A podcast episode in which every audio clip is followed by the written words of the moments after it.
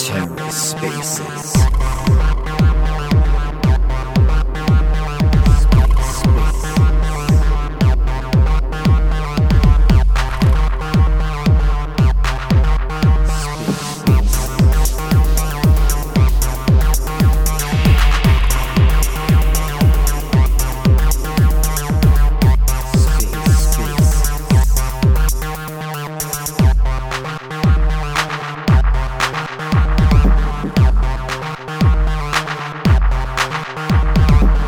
Hello and welcome to the Ether. Today is Thursday, February 17th, 2022. This episode of the Ether is brought to you by Luart. Luart is the first gamified NFT platform built on the Terra network. Luart provides a seamless minting and trading experience, all while earning you rewards just for being a user. Be sure to follow them on Twitter and join the community in the Discord server for the most up-to-date news and announcements regarding all the hot new NFT launches, platform upgrades, and new projects hitting the secondary marketplace. Are you ready to put your helmet on and join the movement? Find out more at luart.io. This episode of the Ether is also brought to you by WeFund. WeFund is a community crowdfunding cross-chain incubator on Terra, and it's the first launchpad that implements a milestone funding release system to protect investors. All money raised for projects is deposited in Anchor Protocol, and it's refundable, and all decisions are based on community voting power. WeFund is community-focused and designed to be a user-friendly experience for both project creators and investors. Be sure to follow them on Twitter and join the Telegram for more information. Links are in the show notes, and check them out online at wefund.app. TerraSpaces appreciates the support from all our sponsors. Today on the Ether, we have the Anchor Security-Focused AMA with Oak, Aperture, Code4rena, and Injective. Let's take a listen. All right, what's up, everyone? Can you guys hear me good? Loud and clear. Awesome. Yeah, we're just waiting for a few other people to join us here on the panel. We have some amazing guests today for this community AMA. Yeah, it's going to be exciting. We've got a couple of security auditors. We've got some really great respected names in the space. And this is kind of long overdue, you know, reflecting some of the things that have happened lately, with different bridges popping up and the vulnerabilities that pop up there. And it's just, as the days go on, it shows more and more how much we should be focusing on security. So this should be really exciting. We're trying to do a higher level to start with. And then for those out there that like to get technical, we might drop into some of the more of the details on that. And I think we just about have everyone here so we can start introducing the panel.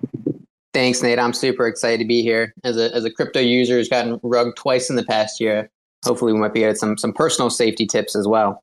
Absolutely. All right. I think let's just start running down through who's on the call. Let's start with Oak Security, guys. Shout out to who you are and what you're doing and how you're working with Terra, and then we'll just kind of go down through the list and get this thing kicked off. Or perhaps we're still waiting for them. So let's go with Aperture Finance team that I know is on the call. It looks like we might be having some difficulties here, technically wise here. Yeah. Oh, hello. Not uncommon. It's the Aperture team here. Super excited to join this AMA event. My name is Leon Zhu, co-founder and CEO of Aperture, and with me here is Pei Qian. Yep, Pei Qian here, co-CTOs with Gao. We're happy to be here. Hey, this is Gao. Awesome. Happy to have you guys here. Now I see some of the Oak guys on. There's Steven from Oak. Steven, why don't you introduce yourself? Tell us what you're doing. Yeah, sorry. Apologies for trouble connecting to this. So yeah, we are Oak Security. Colin is with me on this call as well. Oak Security started last year, but it's really got a longer history. I personally started auditing in 2017. And we've done a lot of Terra-related protocols recently. We've audited Anchor in its first version, of course. We've audited Mirror, Prism, White Whale, Mars, Astroport, Spar, quite a few smaller projects as well. And the Terra blockchain itself. So the Columbus 5 version was audited by us. So we are sort of very deep in the Cosmos ecosystem in general and the Terra ecosystem in particular. Awesome. Yeah, it's great to have you guys here. And then another exciting team we've got on here is the Code4rena. They've got a unique business model. They're going to be auditing Anchor in the coming weeks. So why don't we turn that over to Code4rena and introduce yourselves. Hi there, this is Ellie from Code4rena. I'm really happy to be here, and I love this group of speakers. I think it's going to be really awesome to compare notes with you all. So for those who don't know, Code4rena does essentially like community audits. So we do audit competitions. They're kind of a crowdsourcing approach to the work of security auditing. And I can talk a little more about that later, but that's kind of the TLDR on that. Yeah, I think that'll be great. I think in a bit, we'll maybe drop into just different approaches to security auditing so the community can get an idea of how that differs and where we're at. And we'll do that in a bit.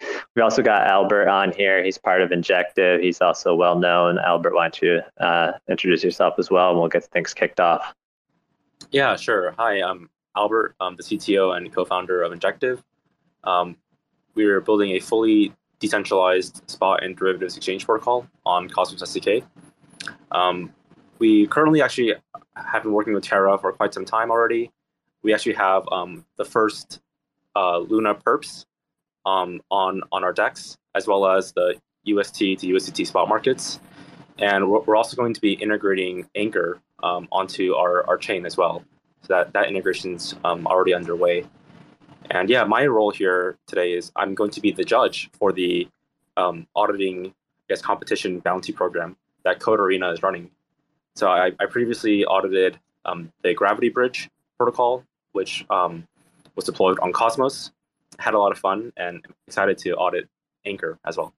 Awesome, awesome. So it's great to have you guys all here. It's definitely a great panel.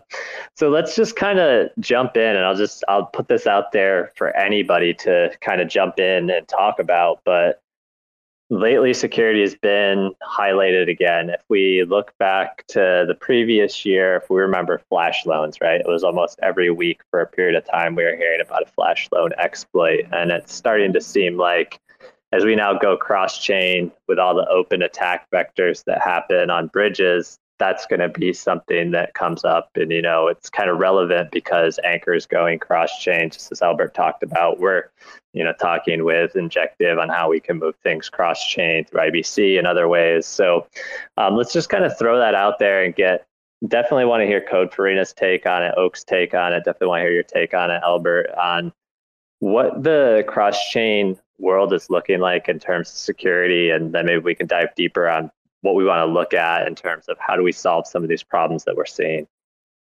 Yeah, was that a throw to me? I wasn't quite sure. But yeah, you can go. You go ahead, and then maybe Steven from Oak can maybe follow up. Well, I'll preface this by saying I am not a security researcher. I just hang around security researchers all day. So so I have kind of like maybe a less technical, but maybe more, I don't know, more common man perspective on all of this, which is like, here's what I see. We're definitely noticing all the exploits that are happening on bridges. I think it's just going to be true in any system that the more complex it is, the more vulnerable it can be. And I think, I can say this much, which is like the philosophy of Code4rena is really that we really strongly believe in the power of community to pursue and address these major security challenges. And so, and also the power of multi-pronged approaches, right? Which is like, we feel like it's very, very valuable for projects to have both, ongoing efforts in managing security, right? And like very, very regular and ongoing efforts in that regard, as well as, like a broad base of people to draw on and of different kinds of expertise. So I think like that's like the very broad brushstroke, which is really the best level at which I can address security questions. So I can't talk like into the deep tech of it, but I can say What I notice among our community of researchers, because we have a fairly large and broad community of researchers, is that it's through the cross-pollination and collaboration among them that these kinds of major problems get solved both quickly and thoroughly. So that's my 2 cents on that.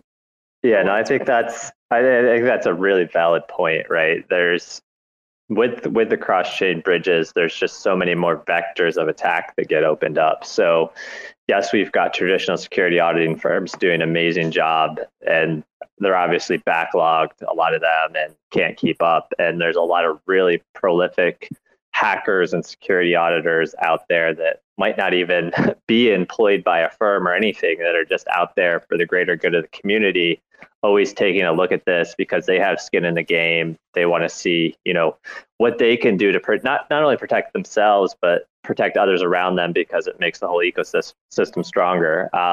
Steven, I wanted to get your thought. You guys are definitely heavily ingrained in the Terra ecosystem and other ecosystems. And what's your take on cross-chain bridges and what you guys have been doing to kind of combat the increased security risk that these cause? Yeah, it's a difficult subject. I mean, as a security auditor, I'm personally not too keen on bridges. They're always very complicated projects when we get them. And we are very careful on what type of bridges we take on, because they're very difficult systems to build correctly. The problem is that it's there's usually a number of technologies involved. You've got smart contracts or something similar on either side.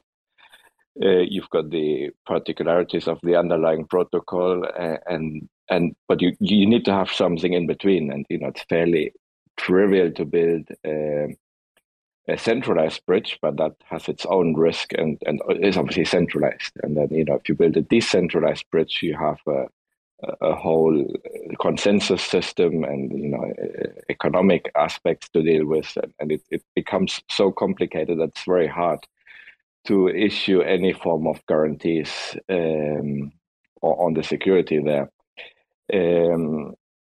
Maybe my colleague Colin can jump in and talk a bit more about the technical challenges there in more specifically. Yeah, that'd be great, Colin. Yes. Yeah, you want to jump in on that? Yeah, sure. I'm sorry about that. I was cutting in and out pretty bad, so sorry if I repeat anything that Stefan already said. But yeah, just so as Ellie and Stefan said, just the attack surfaces opens up when we're dealing with cross-chain bridges. So if we're dealing with, we could have an audit that could span, five total chains, for example. An expert on each one of those chains, we have to understand the interactions for the Ethereum side, we have to understand the Ethereum interaction cross-chain, how that interacts with Solana, for example. And then we have to have our internal auditors correspond with each other and really make sure that we really understand exactly what's getting passed across and the level of trust that's happening on that channel. Because ultimately, what everything boils down to is you really try to look and you analyze the the blast radius or the scope of trust that these different actions can have. So yeah, I guess that's just my quick input. And sorry if I repeated anything. Cutting out a bit on my side with my Wi-Fi. No worries. That's good. I don't think we want to go too deep there. I mean, just a general overview of the community, I think, is great. So kind of what you're saying is some of these bridges are just even too complex for you guys as a security auditing firm to even want to take on that kind of risk. Is that what I'm hearing? Yeah, in a way. I wouldn't say, we don't want to take them on because they're too complicated. I mean, it's our job to look at complicated stuff. But there's a limit on what any security researcher can say about something with so many moving parts. And there was an interesting tweet a few weeks ago by Vitalik on the inherent insecurity on moving assets between different blockchains. And I'm a big fan of the way the, you know, Cosmos, which analyzes Terra, of course, is built in that it's, you know, it's inherently multi-chain, it's not cross-chain. So it's much easier to say something about the security of different Cosmos chains or Cosmos SDK built chains that communicate with each other using IBC or even something homemade, you know, but at least it's using similar technology. There's an inherent security risk if a bridge is involved, which is larger than if it isn't involved. And, you know, there's only so much auditing can do to prevent stuff happening. Absolutely. And I think that's kind of where, let's think about this in two ways, right? That's kind of where maybe bug bounties come in. And two, that's kind of like, let's bring back Code4rena for a minute too. That's like where security auditing from a community base can come in too, right? It's kind of like an augmented, another angle at which people are looking at these things on a continual basis. Would you have any suggestions for projects that are using cross-chain bridges, right? For instance, Anchor is going to build and has been building contracts on top of Wormhole, which we know is recently exploited, and it not only directs contracts cross chain, but it directs smart contract messaging. What do you guys kind of look at when protocols like Anchor are using cross chain bridges like this?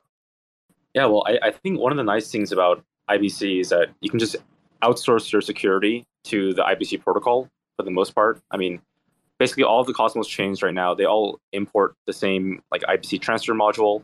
They all use the same relayers, so it's very easy to get started. But that said, it does make one, I guess, a bit concerned if there is, let's say, a 0-day in IBC, that would kind of wreck the entire ecosystem, right? But it's a bit of, like, I guess, a trust in the collective. And if something very terrible did happen, there perhaps will be some way to rectify it. And I guess also for that, it's eventually important to have, like, multi-client implementations for these components. I mean, similar to how there's, you know, a multi-client implementation of Ethereum, it's like Parity or, you know, Geth.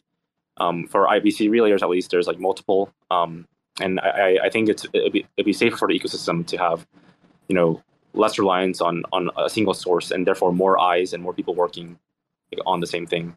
I think that's actually one of the great advantages of something like Code4rena, at least last time, because, you know, the community does come in with like this like hive mind of all of their collective experience on certain things, and they'll find like very minor things that you as an auditor may not know about. It could be some small detail about the Cosmos SDK or about Rust or about, you know, the EVM, and yeah, because they've encountered it in some other, you know, rabbit hole one time.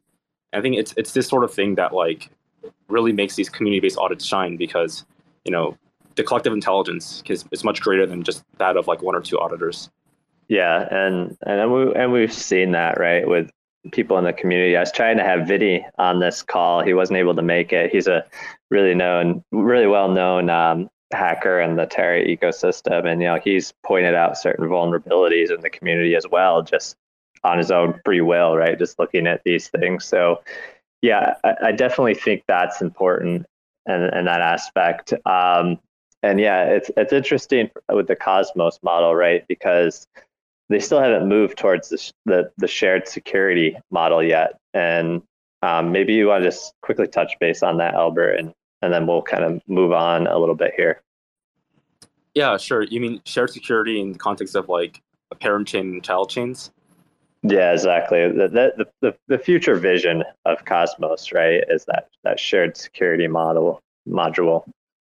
Yeah, I think here security may be a bit of an overloaded term. Instead of like code security, we're now talking about like consensus security and stability, like, you know, like 2/3 POS consensus.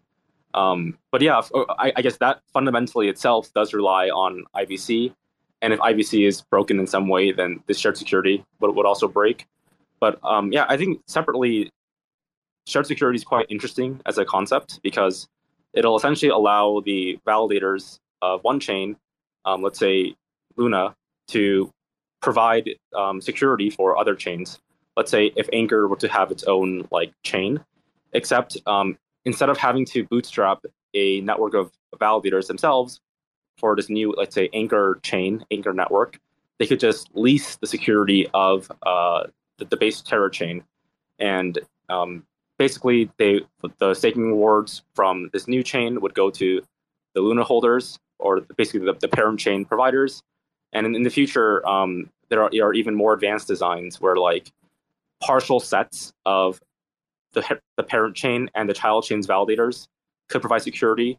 And in the V3 of this model, like you can have these mesh networks where like multiple blockchains can collectively share security on multiple child chains.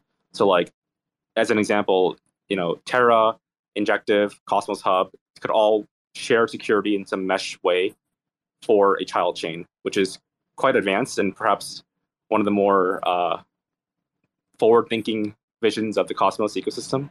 But quite exciting to see how that turns out. Yeah, I would say though that this is quite separate from security from an auditing standpoint. Just to not confuse the concepts. Yeah, no, absolutely. I think it's the reason I brought it up is because, and this kind of bridges into like the next thing I wanted to talk about is like the way we're moving in the crypto space is it seems like a lot of bridges are being built because there's just so much liquidity in different places that needs to be connected and has to be connected.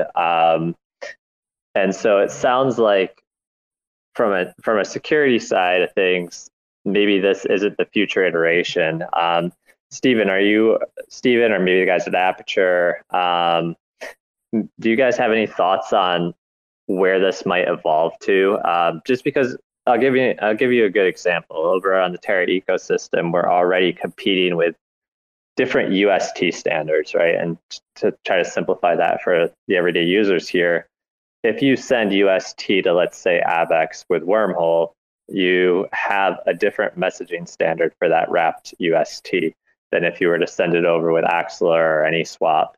And so then those two USTs that were sent by different bridges can't be interchanged one for one on the chain that you sent it to. So it gets complex, and then we're already starting to hear talks about standards being built on top of bridges, right? Like a global UST standard, which would then be a swapping mechanism for all of them, which opens up even more attack vectors.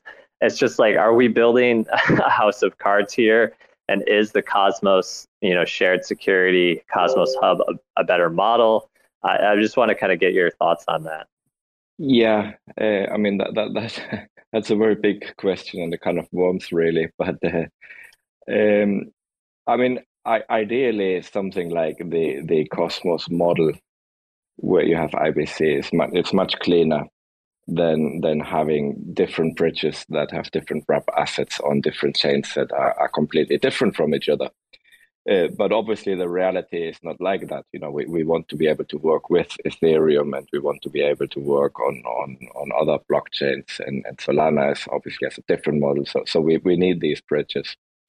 I don't think there's a good answer to the problem of having two WUST tokens on Ethereum, for example, and then maybe competing with each other.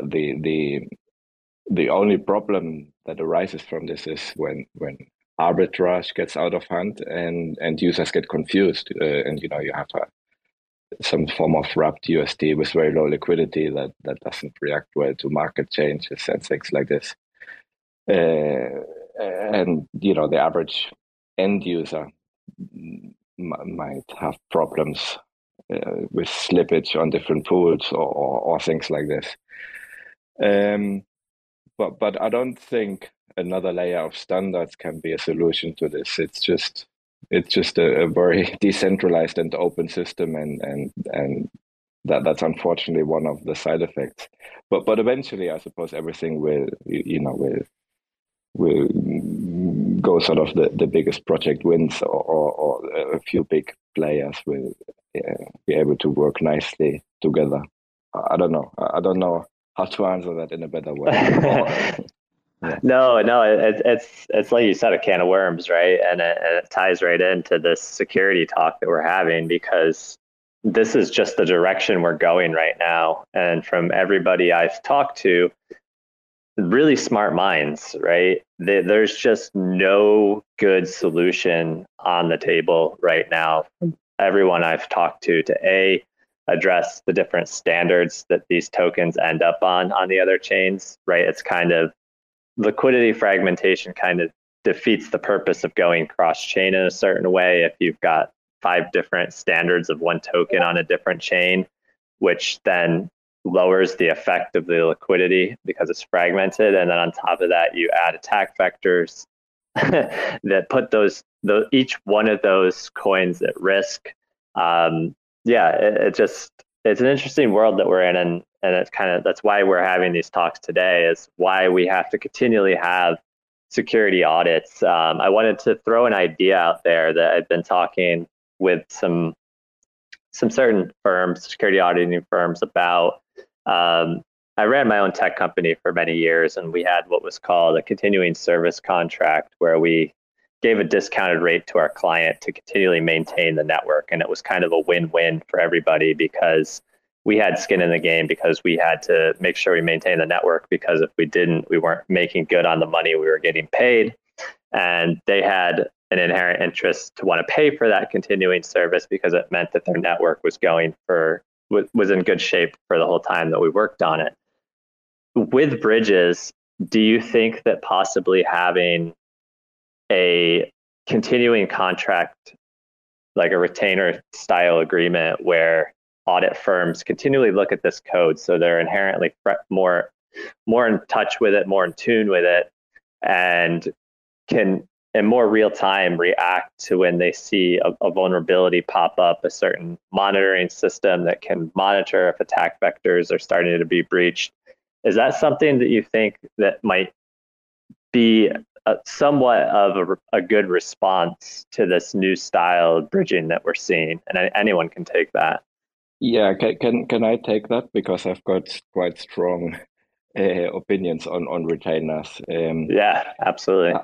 I know. I mean, we've experimented with them, and obviously, from our business perspective, a retainer contract with big projects like Anchor would be great, right? So we would have continuous money coming in, and it for business it would be great, but in practice it hasn't worked out that well. The problem with this type of continuous audits is that you end up looking at PRs on GitHub, and you forget the whole picture. And it's also very difficult to coordinate the timing of these things. What does make much more, I know some audit companies are pushing retainers and continuous audits quite heavily, because they're obviously good for business. We've gone away from this because it didn't work out that well in practice. What tends to work well is, to have several reliable audit partners. We're obviously competing with each other as audit firms, but we are also collaborating a lot, and we are quite used to working in parallel with different companies, or one after the other. And then have audits, or frequent audits, of full logic components that make sense. Because the problem, if you're on a continuous audit and you review pull requests, some small change might affect something you previously audited and you don't realize. So what we like to do is we like to get involved early. It's a good idea for teams to get us involved before they even start coding, and we can teach them how to set up a good internal security infrastructure and practices, and how to set up testing correctly, and help it identify test cases.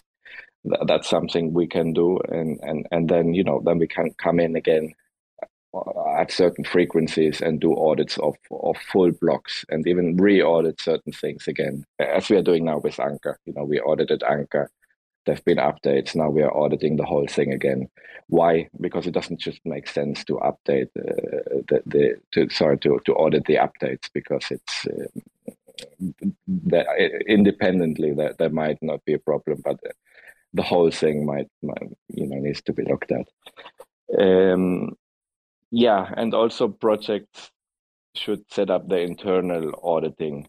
You could the external eyes are very important, but a continuous auditing approach works good if you have a security expert within the team, and someone who just reviews code and just looks at procedures, protocols, and other stuff like operational security.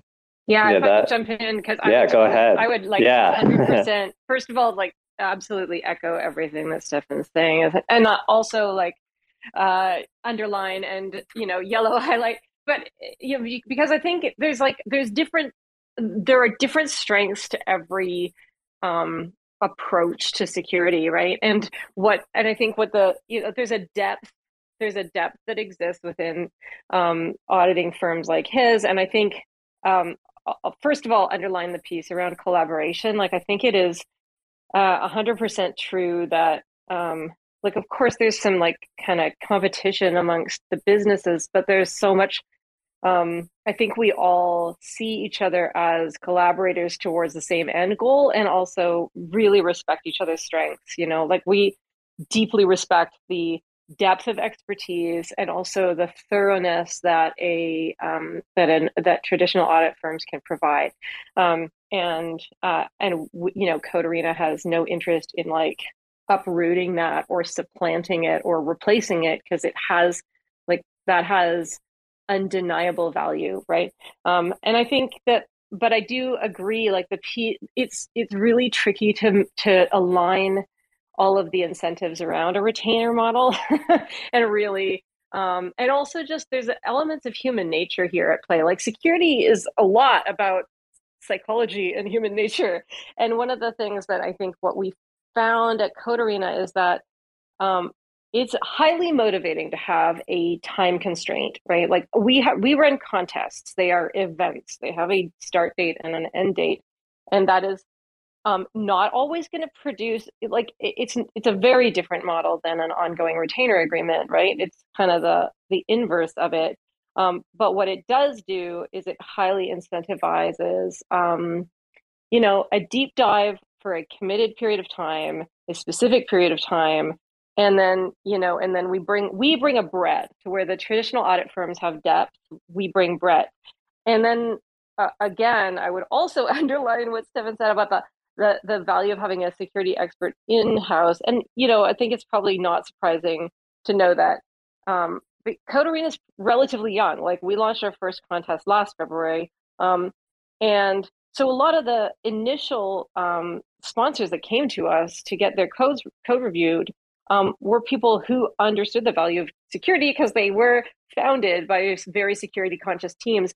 And so we've had this really wonderful insight into how those teams operate, and because they immediately got the value of what we were bringing. And so when we ran a contest for Gravity Bridge, which was our first Cosmos contest, and they have a great team and a really security conscious team, and they were really surprised and excited by the things that were found by our community, and that's a thing that the sponsors appreciate. The sponsors who are security conscious, first of all, appreciate and are receptive to having those vulnerabilities uncovered early and, get the value of it, and are receptive and open to hearing about it. But also just, are also very aware of the human psychology aspect of it, which is we all have cognitive biases and we all have blind spots. And there's just always going to be things that we can't or don't see, especially, and I think we've all experienced this, when we've been looking at our code base for so long that certain things just start being invisible to us. So I think there's value from all these different angles, and it really is the multi-angle approach that is going to always be the most effective in my view. Yeah, I love that. That's really well said. I was just going to kick it over to Albert too. So go ahead, Albert, jump in. Yeah, I would say that rather than the retainer model, it's probably much more capital efficient to just hire more people who focus on testing and security in your own team, right? I would say the majority of our time is spent in testing and thinking about how things could break, which I think is quite different from other maybe projects that just want to get something launched and get it out as soon as they can, right? But you know, that comes at the expense of, like, you know, thinking about these different attack vectors, which could then lead to some, you know, unintended use or like exploit. And So I would just say that really double down on investing in like proper testing, because even in the Gravity Bridge example, you know, I was following their development, you know, for over a year, and I would definitely say that even though that they were definitely a very security conscious team, there were definitely things that could have been tested a lot more deeply, and that was always one like tension in the, I felt internally, because yes, it's either you can improve, like actually build stuff, or you can spend time testing things. But if there were just more hands on deck, this could have been tested more thoroughly. And you know, small things that were missed that were uncovered in the audit, in the Code4rena community audit, for example, would have been found sooner. Yeah, I love that. And that's kind of what I was thinking when we pulled Code4rena in to do a parallel audit with Oak doing some of the security auditing that they had done before. I think the breadth and depth that was mentioned there is truly important. And I see it as, I mean, right now, I don't see how there is much competition in that sense, because it's just so hard to get security auditors right now. They're just so backed up, and the shortage of security auditors in the space just shows how rapidly we're growing and how much we still need to really focus on it. And I really do like that idea of having in-house security auditors for the continuing audit side of things. And I think if they could work in parallel, right, that'd be like a specialist that could then work in parallel with the different types of security auditing firms that are hired, right? That enhances the audit that's being done, right? Because not only can that person have a great in-depth knowledge of the code, they can explain how the code works and save a lot of time so that they can really be focusing on some of these attack vector areas and areas of weakness. So I really like that idea. I kind of wanted to, go ahead. If I can quickly jump in again, this is Pei Qian from Aperture. From a smart contract engineer's perspective, we always strive to optimize for faster iteration speed to be able to bring new features to users sooner. But at the same time, it's interesting to hear all the auditors' perspectives on the retainer model, constantly reviewing pull requests. GitHub, it's easy to, focus on the new change, and even a small change can have a huge impact on the overall security of the protocol. So I just wanted to kind of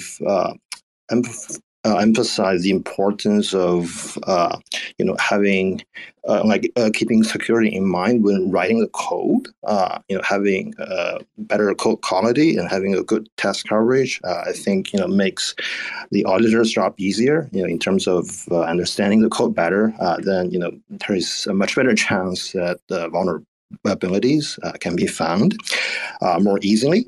To me it has been interesting to hear all the perspectives. And also, if I can quickly jump back to a point earlier on the different wrapped versions of UST and other tokens, we have Wormhole Wrap and Axelar. I think it would be great if we can come up with a global standard that is secure, so all different interop solutions can have the same wrapped version. But I know it's a very challenging undertaking because some of the wrapped tokens are built on top of the generic message messaging protocols of a particular bridge. So it would be hard to kind of standardize this across the board. But in the short to medium term, I think something like a Curve Finance's stable swapping variant, where we have multiple wrapped versions of UST in a single Curve pool, that could help with the slippage issue. And another idea I can think of it is to bridge back a particular wrapped UST to Terra to get native UST, and then use another push to get the new wrapped version, and Aperture can actually help make that a lot easier for users, because Aperture is building a cross-chain app store, so one app can easily achieve that without the user having to manually go through this entire process. Yeah, I appreciate that insight. It's definitely a different angle to look at too. And we definitely need more solutions like that. We need more smart protocols thinking about how to simplify some of this mess that cross-chain bridges bring, kind of the necessary evil. I wanted to kind of change gears just quickly because it's not often that the community gets a chance to talk with so many bright-minded security auditors. A lot of user-based security, and maybe a few quick best pointers would probably be good, and then maybe we could turn it over to questions, right? As we all know, as DeFi people have been in the space a long time, we see, mock websites. Just like last week, we had Anchor app.pro, which was an exact mirror of the actual Anchor site, and it took people to actually put in their seed phrase, and we saw some people lose funds in that sense. Any pointers to users on best practices in this sense that they should be following? Maybe anyone want to chime in there? I can start from personal experience. Certainly, as Nate said, right, always check the URL. As someone who literally understands what I'm signing 0% of the time, making sure you're in the right place is obviously one of the biggest things. Anytime you think that something feels uncomfortable, you'll probably double check. It might be. Certainly never give out your seed phrase. When you're in Discord and other social media channels, be very, very wary of anyone reaching out to help you. Generally, the people trying hardest to help you are probably the ones most least likely to help you. So those are just a couple of the ones that I found over my time in the space. Thanks, Sam. Anyone else want to throw anything else out there? Just because it seems like as we move further and further, more of the attacks are ramping up and phishing websites. So just wanted to add some help to our users out there. Yeah, I think the point about... Sorry, Stefan, you go ahead. Yeah, go ahead, Colin. You probably were going to say the same thing as I was. So I guess one of the things that I kind of wanted to point out here is, I have... a background in traditional cybersecurity, so educating users in a similar fashion. Obviously, with the DeFi game, we are kind of dealing with higher stakes here, right? And it really presents a landscape where attackers can get their rewards, or they can their payouts a lot more easily. We're dealing with transactions, and we're dealing with a sense of scarcity in a lot of sense. So I think that's really important to educate users to go back on the principles of social engineering. So that would be authority, intimidation, scarcity, and trust. And if you feel any of those four quadrants are overpowering each other, in for example your interaction with a person or your interaction with a website. Take a step back. It never hurts to just take a step back and actually think about what what you're signing. For example, that's really all I wanted to say with that. No, I think that's an awesome perspective to look at it through. It's kind of what Sam was getting at. It just doesn't feel right. Typically, no one really is out there to help you get your funds back. Let's just be real. The majority of people out there that are trying to help you get your funds back are people that are looking to take your funds. I think the number one thing we see here lately is, the web URL not being correct. It's make sure you bookmark that. Don't type it into your browser. I know it's really easy. Clear your cache, clear your browsing history, set it, use Brave browser, right? You can set it to auto clear every day. That way you're not typing in an address. You're forced to use the bookmark there. I think those are some of the things. Zion, do you think we should turn this over for questions? We're nearing 15 minutes left here. I think we'll go ahead and do that. Open it up for questions. So, if anyone has a question, go ahead and request to be a speaker, and we can add you up here and take your question. Looks like it's having some technical difficulty here. Sorry, guys. Can you all still hear me? Yep. Okay, cool. No one requested a speaker, I think.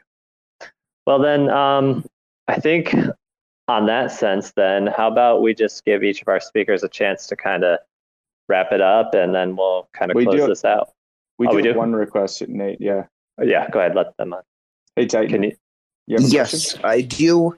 I'm a complete noob to the ecosystem. I just happened to do some business in it, and I made some money.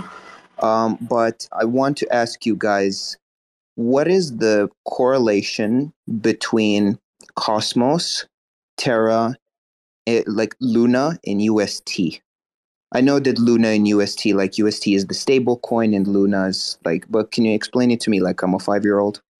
Sure. And I know Albert can kind of chime in. So the thing to keep in mind is that Luna, the Terra ecosystem, is built on the Cosmos hub. So that it's built on the Cosmos software development kit, the SDK. And so that's built on a tenorment layer chain. But what that really means is that through the way that it's built, it allows you to spin up a chain really quick, and it allows you to tie into the network security, the network effects. And so essentially now that IBC, the inner bridge chain that pops up, it allows us to a lot more seamlessly send assets back and forth because they're all part of the same core ecosystem.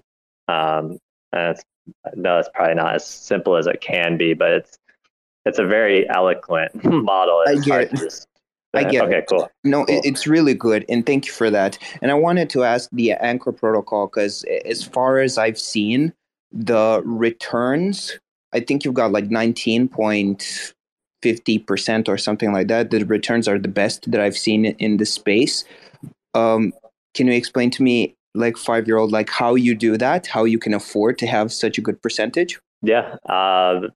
When Anchor launched, it was kind of a novel model. This was before there was really a lot of liquid staking derivatives. And what that means is when you lock your proof of stake coin that's getting a yield from validating transactions on the network, it would be locked for a period of time, and there wasn't anything you could do with it. It was a very illiquid token at that point. So protocols started creating liquid staking derivatives. That's what BLUNA was. And so that then allowed you to get to keep your staking returns or redirect your staking returns, and then have an asset that represented that to be able to use. So Anchor allowed you to borrow against that and to use your staking returns to help subsidize your borrow rate. And so that's really how the yield reserve gains money, is when people borrow. Not only do they pay a borrow rate, they get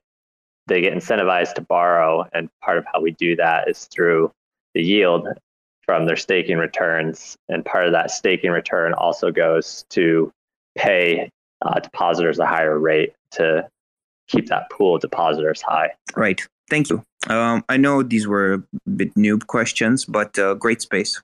Love to be here. No, thanks for coming out. I actually have a question. I think, do you think that like Anchor is too big to fail? Like it's almost like it's the flagship application of Terra, and I thought back to like the whole wormhole bridge hack when, you know, Jump came in and saved the day. And it's a bit like, I don't know the exact details, but like, I think Terraform Labs is, you know, upping the yield reserve. And, you know, that at the end of the day, that's good for the Terra ecosystem, just as, you know, Jump coming in was good for Wormhole. But it does seem a little bit less, I guess, like a pure free market. And maybe in the beginning, that's fine because things are less mature. But I'm curious about what's your take on that.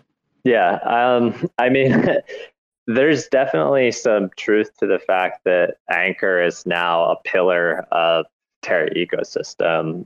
Right now, it's around 50% of UST has been locked up into deposits in Anchor. It's not quite 50 now, but it's, at one point it was. And so that's a huge amount of UST to be in there.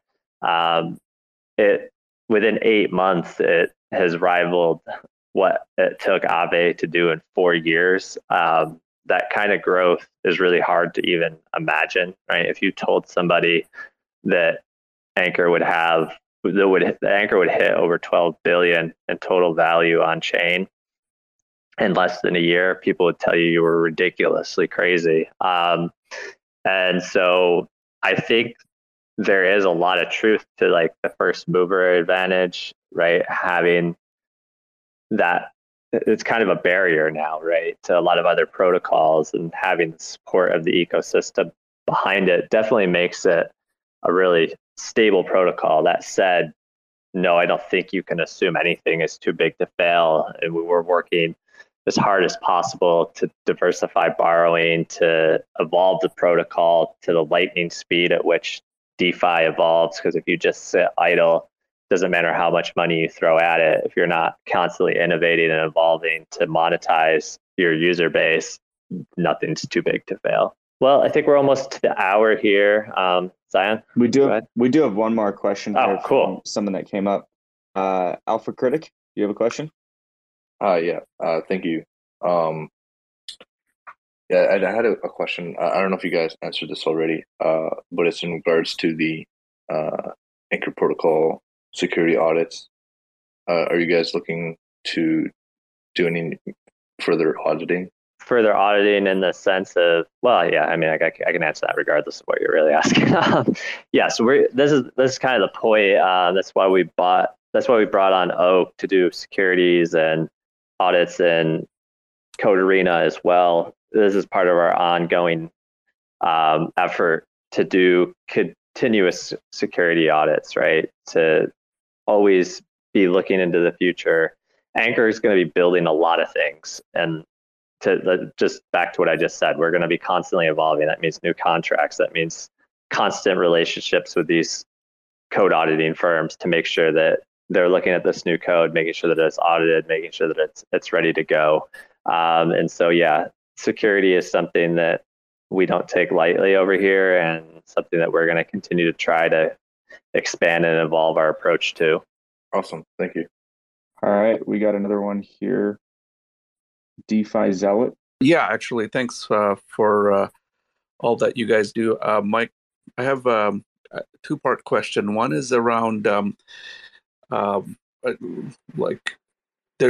sounds like a lot of other B assets are coming through slowly, like BSOL and that kind of stuff that you will provide to increase the borrowing fees so that, you know, we can stabilize the UST, I guess the interest rate, right? And so my first question is around what prevents us from opening it up to any of the IBC chain, assets to come over as B assets, right? So that people can borrow against them. So, you know, for example, I have like 5 different asset classes that are all staked on the different layer ones on the IBC.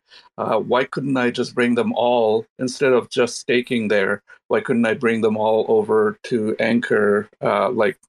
Is there a way to blanket have all assets somehow because they're on there? And then I guess the second part of the question is about if you could share your thoughts around how come it's only BETH and not BBTC, so that we can capture a lot of the OG BTC holders to come into this ecosystem. I want to understand. It sounds like it's a big lift, right, to kind of bring all these new assets over. But can you comment on those a little bit more? Yeah, absolutely. The main thing is liquidity, and actually having a liquid staking derivative, right, to fit into that model where you have to stake some kind of liquid staking derivative means that these assets have to have it. And we're in talks with different chains on the Cosmos ecosystem.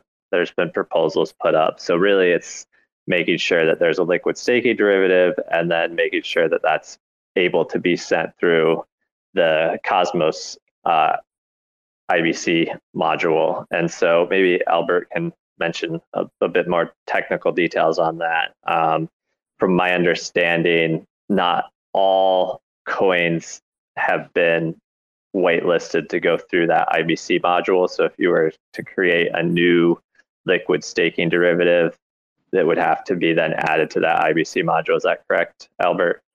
Well, I mean, currently there is no like canonical way that you would even have like a staking derivative of your token. Like, keep in mind that the assets that you can deposit into Anchor have to be like yield-bearing assets, right? You can't just deposit BTC because, you know, BTC doesn't naturally just compound. So you have to have this standard, and I think there's some competing efforts now, for example, by P-Stake from Persistence, as well as even just like from the Cosmos, Zaki, like himself, is working on a liquid staking implementation. Of course, Terra has their own.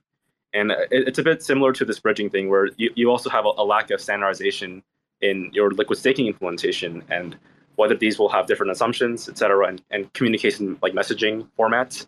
But assuming that all of that can be solved, and it very soon will be, then we can transfer these B assets, like BINJ, BAtom, et cetera, and use them in Anchor, right? As well as have a multi-chain Anchor. So you can have it more tightly coupled with a different chain. Yeah, exactly right. And we've been talking with Injective about getting their coin over as well. So we definitely have that in mind. A great question. And the DeFi space is evolving. It's not where it needs to be right now to make it quick, easily, and seamless, but eventually it will be. Thanks for that great question.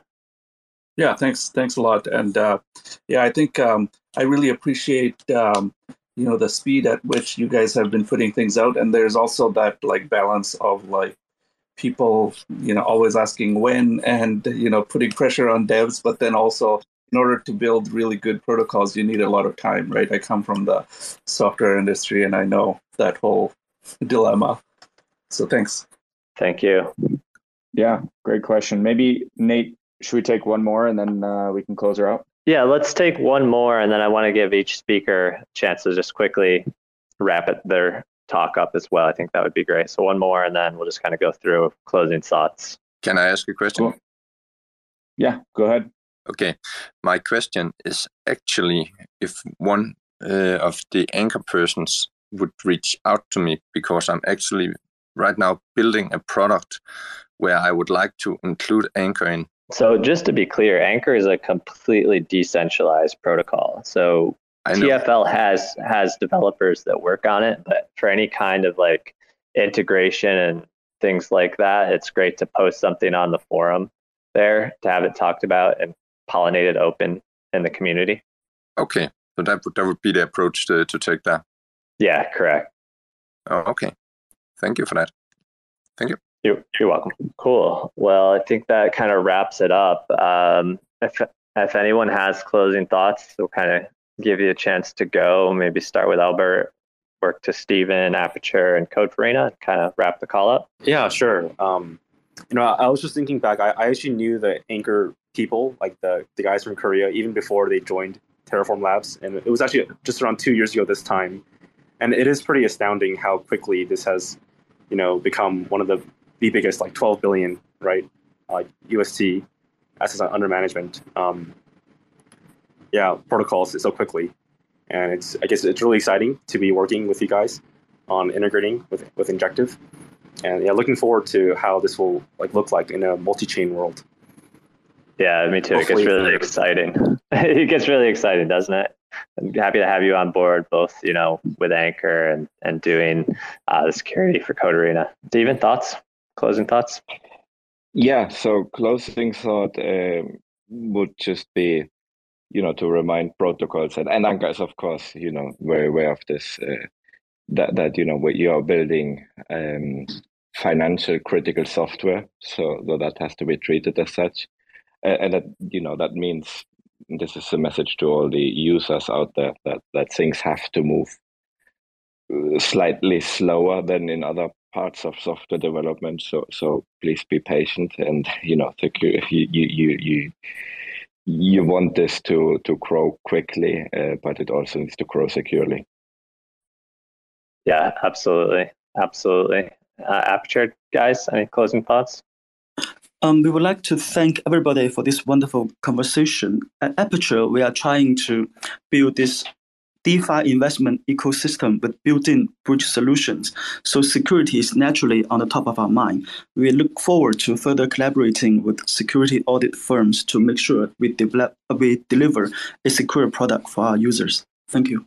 Thanks, guys. And Ellie, Code4rena, I think it'd be great to wrap up and let the community know how they can get involved in this upcoming audit that's going to happen on the 24th. Well, thank you for setting me up so nicely for that, because I felt like I was like, well, I can't really close on any other note than to say we're 1 week away from this contest starting at Code4rena. So it's going to be a 2-week contest, so 14 days. That's Code4rena's version of taking it really slow, Stefan. A two-week contest is a longer contest for us. So lots of time for researchers to get in there and really dig in. The prize pool is a nice and healthy 170,000 UST. We're super excited to have you on board, and we've already been hearing a lot of hype among our warden community. That's what we call our security researchers. And yeah, we welcome anyone who wants to try their hand at participating in the contest. So we're very low barrier to entry. Just like come in, raise your hand, come to our website. You'll find all the docs for how to register and participate in the competition. So sign on up, tell your friends. Super exciting. This was awesome, by the way. I'll just as an aside, I just want to say thanks to all the other speakers. This was just such a great conversation that I learned a lot, and I appreciate you all having me. Thanks. Yeah, thanks everybody. This has been great. And yeah, for that upcoming audit, anyone, as we talked about security right now, maybe this is your chance to get involved. So head over there, try to check it out, see how you can get involved. We'll look forward to having you there. And yeah, thanks everyone for having a great conversation, and look forward to our upcoming M&A next week. We're going to be talking about Terra tokenomics. Some interesting stuff that'll come out of that one. Thanks for checking out another episode of The Ether. That was the Anchor Security Focused AMA with Oak, Aperture, Code4rena, and Injective, recorded on Thursday, February 17th, 2022.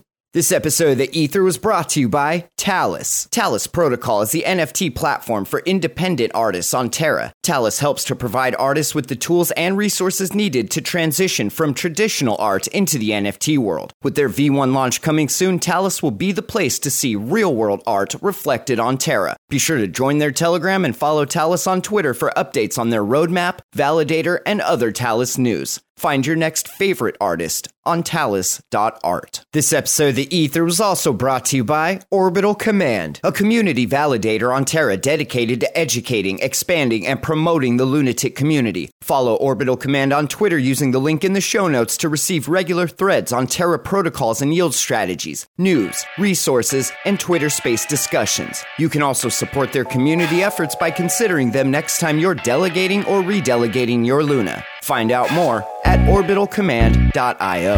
TerraSpaces appreciates the support from all our sponsors. For TerraSpaces.org, I'm Finn.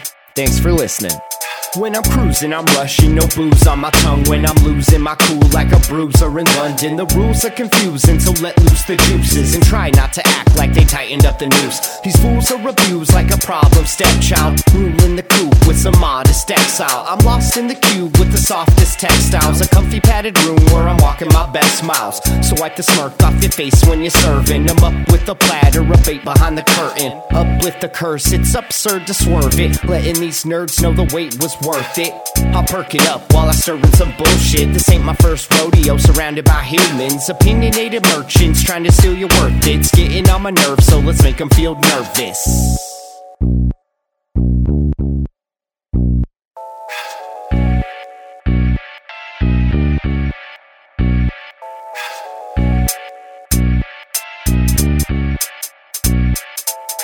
I go tit for tat when I'm spitting this rap shit. Getting sick with it like I'm kissing bats. It's spreading sickness like a fucking pandemic.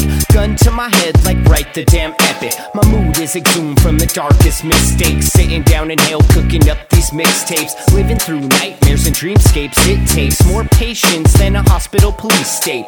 So lock it down, locked and loaded like they come for your guns. Fuck no, we won't be getting onto that bus. Quietly sit back and watch the riot beat while the cops get filmed pirating all your privacy. Sign on the dotted line and waive your rights and wave goodbye and pay no mind. You gotta wash the brain and erase the time. Now shut the fuck up while we wait in line.